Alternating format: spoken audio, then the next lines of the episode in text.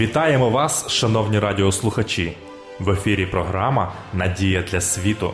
Прийдіть до мене, усі струджені та обтяжені, і я вас заспокою. Ісус Христос єдина надія для світу. В цих передачах ми пропонуємо вам тематичне дослідження святого Писання. Ми раді кожній зустрічі з вами. Передачу веде пастор Володимир Гриневич. Дорогі радіослухачі, вітаю вас! Я щиро радий нашій зустрічі в програмі Надія для світу. В наших передачах ми продовжуємо досліджувати серію тем під загальною назвою Джерело істини. Тема нашого дослідження сьогодні Бог відкриває майбутнє. Приблизно за 500 років до народження Ісуса Христа Бог дав світові велике пророцтво через пророка Даниїла. У ньому творець представив хід світової історії вперед від часів Даниїла до наших днів. Це пророцтво прийшло у вісні, який Господь послав Вавилонському цареві на Уходоносорові. Сон глибоко стривожив монарха, але він забув його зміст, прокинувшись. Вавилонські мудреці, до яких цар звернувся про допомогу, теж не змогли відтворити зміст сну і тлумачити його. І тоді молодий єврейський полонений на ім'я Даниїл заявив, що є на небесах Бог, який відкриває таємниці. Ставши перед царем, Даниїл сміливо промовив. Читаємо другий розділ книги пророка Даниїла з 31-го вірша. Ти, царю, бачив аж ось один великий бован. Бован цей величезний, а блиск його дуже сильний. Він стояв перед тобою, а вигляд його був страшний. Цей бован такий, голова його з чистого золота, груди його та рамена його з острібла, нутро його та стегно його з міді, голінки його заліза, ноги його частину з заліза, а частину з глини. Ти бачив, аж ось одірвався камінь сам, не через руки, і вдарив бована по ногах його, що з заліза та з глини, і розторощив їх. Того часу розторощилося як одне залізо, глина, мідь, срібло та золото, і вони стали, немов та полова стоку жнив, а вітер їх розвіяв, і не знайшлося по них жодного сліду. А камінь, що вдарив того бована, став великою горою і наповнив усю землю. На перший погляд, образ Бована, здавалося б, не дає чіткої відповіді щодо майбутнього. Але давайте прислухаємося до тлумачення сну Навуходоносора пророком Даниїлом. Після того, як Даниїл розповів Навуходоносорові точний зміст сну, він повідомив йому розв'язку. Продовжуємо читати другий розділ книги пророка Даниїла. Оце той сон, а його розв'язку зараз скажемо перед царем. Ти, царю, цар над царями, якому небесний Бог дав царство, владу і міць та славу, і скрізь, де мешкають людські сини, польова звірина та птацтво небесне, він дав їх у твою руку та вчинив тебе пануючим над усіма ними. Ти голова що золота. Яку світову імперію, за словами Даниїла, символізувала собою золота голова Боввана?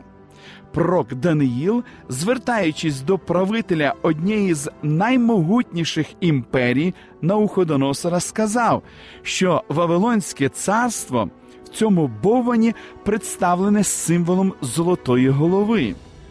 З людської точки зору, Вавилон, здавалося, буде панувати вічно. Але що згідно з пророцтвом мало відбутися далі? Даниїл проголосив 39-й вірш другого розділу книги про Каданіла говорить: а по тобі постане інше царство нижче від тебе. Це Боже пророцтво з точністю виконалося. Царство Науходоносора було завойоване перським царем Кіром, і Вавилонська імперія розпалася в 539 році до Різдва Христового. Отже, груди і руки Бована, що були зроблені зі срібла і знаходились нижче золотої голови, символізують Мідо-Персію, другу могутню імперію. На кого вказували наступні частини Бована нутро та стегна з міді. Відповідь ми знаходимо в другому розділі книги пророка Даниїла. І царство третє, і інше, що з міді, яке буде панувати над усією землею. Мідне нутро та стегна Бована символізують Грецію. Олександр Великий завоював Мідоперське царство, зробивши Грецію третьою великою світовою імперією, яка існувала з 331 року по 168 рік до Різдва Христового. Залізні гомілки символізують четверте царство.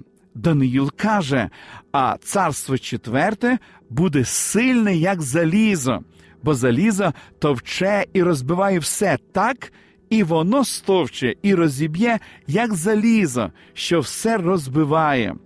Після смерті Олександра Македонського його імперія ослабла і була розділена між чотирма генералами.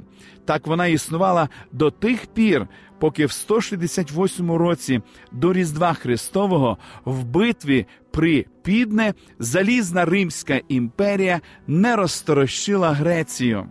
У часи, коли народився Ісус Христос, Римською імперією правив Цезар Август. Ми читаємо про це в Євангелії від Луки в другому розділі. І трапилося тими днями, вийшов наказ царя Августа переписати всю землю. Христос і його апостоли жили в період, який представлений в Бовані залізними гомілками. Подумайте про це передбачення з людської точки зору, як Даниїл, живучи в час Вавилонської імперії, міг знати за сотні років наперед, скільки імперій змінить одна одну. Нам сьогодні важко передбачити, як будуть іти справи на фондовій біржі на наступний тиждень, не кажучи вже про більш віддалені відрізки часу. І тим не менше. Вавилонська і Мідоперська імперії, Греція та Рим слідували одна за одною, точно в такій послідовності, як це було передбачено. Як ви думаєте, чи керує Господь історією? Чи можемо ми мати надію на підставі його великого плану? Звичайно ж так. Подумайте, чи слідувала після Риму П'ята світова імперія? Давайте прочитаємо, що говорить біблійне пророцтво. Книга пророка Даниїла, другий розділ, 41 та 42 вірші. А що ти бачив ноги та пальці частинно з ганчарської глини, частинно з заліза, то це буде поділене царство, і в ньому буде трохи залізної міці, бо ти бачив залізо, змішане з глийкою глиною, а пальці ніг частинно з заліза, а частинно з глини, то й частина царства буде сильна, а частина буде ламлива. Пророк передбачив, що після розпаду Римської імперії П'ята світова імперія не виникне. Римська імперія розпалася на 10 царств, які символічно представлені ногами Бована, що були частково з заліза, а частково з глини. Чи виконалося це пророцтво? Безперечно, у період 4 і 5 століть християнської ери війська варварів завдали Римській імперії нещівного удару. В результаті 10 племен оволоділи значною територією Західного Риму. Як наслідок виникли 10 окремих незалежних держав. Таким чином, ноги Бована символізують сучасні країни Західної Європи. Чи передбачає пророцтво Даниїла спроби об'єднання європейських держав під пануванням одного правителя? У другому розділі книги пророка Даниїла написано: А що бачив ти залізо, змішане з глийкою глиною, то вони змішані будуть людським насінням, а не будуть прилягати одне до одного, як залізо не змішується з глиною. Неодноразово сильні світу цього намагалися об'єднати розділену Європу, але щоразу ці намагання були приречені на поразку у порівнянні з іншими правителями, такими як Карл Великий, Карл V, Людовик XIX, Наполеон був найближче до досягнення цієї мети. У 1799 році Наполеон повалив уряд Франції і захопив владу в свої руки. Потім він поставив перед собою мету об'єднати Європу, дати їй єдиного правителя, один закон, один суд, одну грошову систему. Однак після фатальної кампанії проти Росії в 1812 році заснована Європейська Федерація розпалася подібно картковому будинку. У битві при Ватерло 18 червня 1815 року заходом сонця зайшло і сонце кар'єри Наполеона. Потерпівши поразку під час битви при Ватерло, він вигукнув: Всемогутній Бог зупинив мене. Слово Боже ясно говорить, що історія це не безладний набір військових конфліктів і незрозуміла зміна епох. Доля світових імперій підтвердила, що все знаходиться під контролем Бога і є частиною Божого плану. Подібно до того, як походження землі не є випадковістю, але має задум Бога, хід всесвітньої історії також має божественний задум, певний сенс і певну мету. Невиконаним залишається всього лише одна частина пророцтва Даниїла. Подумайте, символом чого є камінь, що згори відірвався і потовк залізо, мідь, глину, срібло та золото, а сам став великою горою і наповнив усю землю. Послухайте, яку відповідь дає на це запитання пророк Даниїл в другому розділі в 44-му вірші. А за днів тих царів небесний Бог поставить царство, що навіки не зруйнується, і те царство не буде віддане іншому народові. Воно потовче і покінчить усі ті царства, а само буде стояти навіки. Усі ті царства, про які говорить Даниїл, належать до царств, що символічно представлені ступнями, які складаються частково із заліза, а частково з глини. Ноги Бована це Європа з часів падіння Римської імперії аж до наших днів. Подумайте, символом чого є камінь, який у вісні Науходоносора відірвався від гори без сприяння рук людини, роздробив Бована і наповнив всю землю.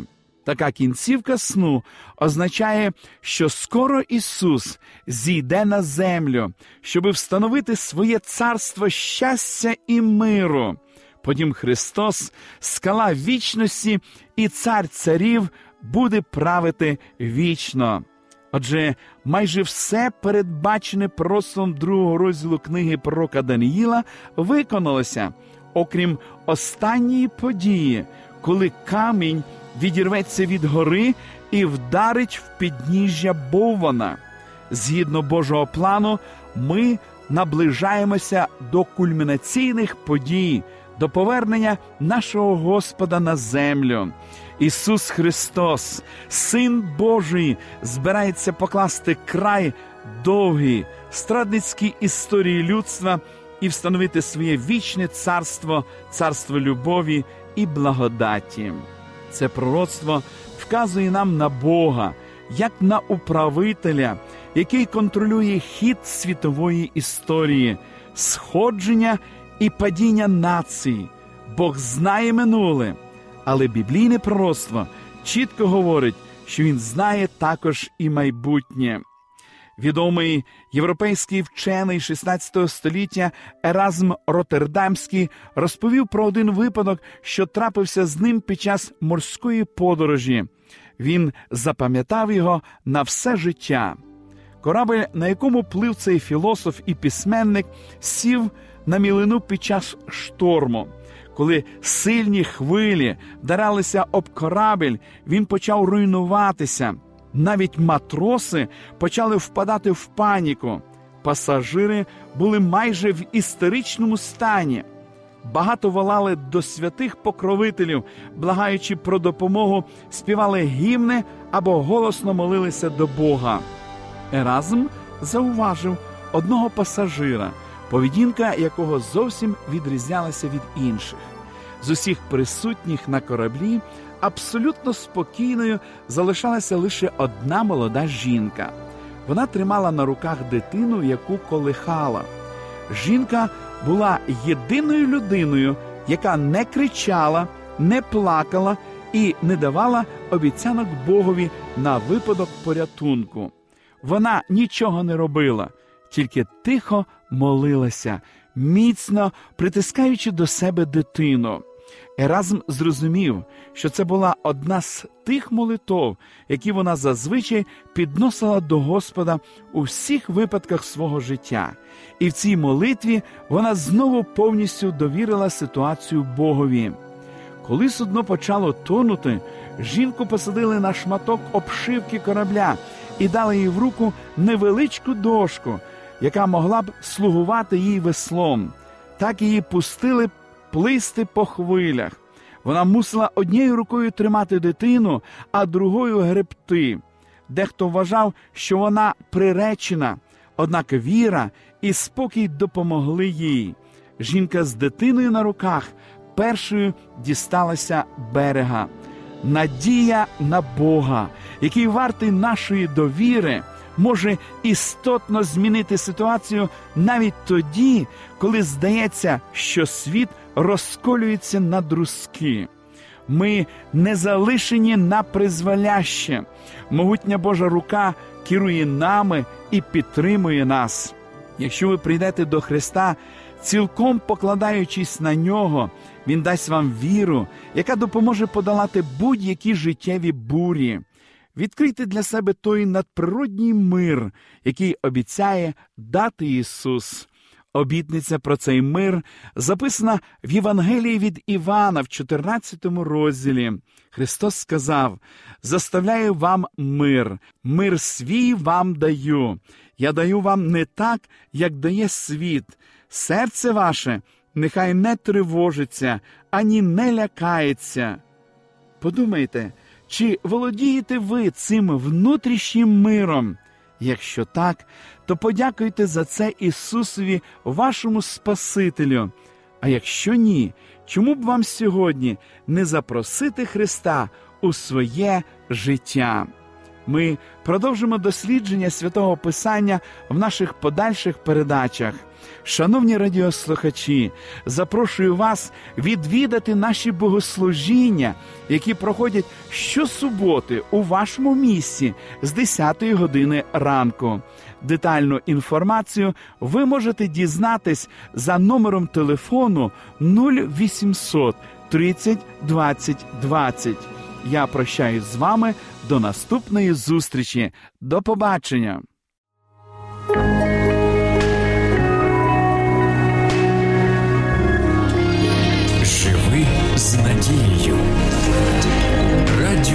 Голос Надії.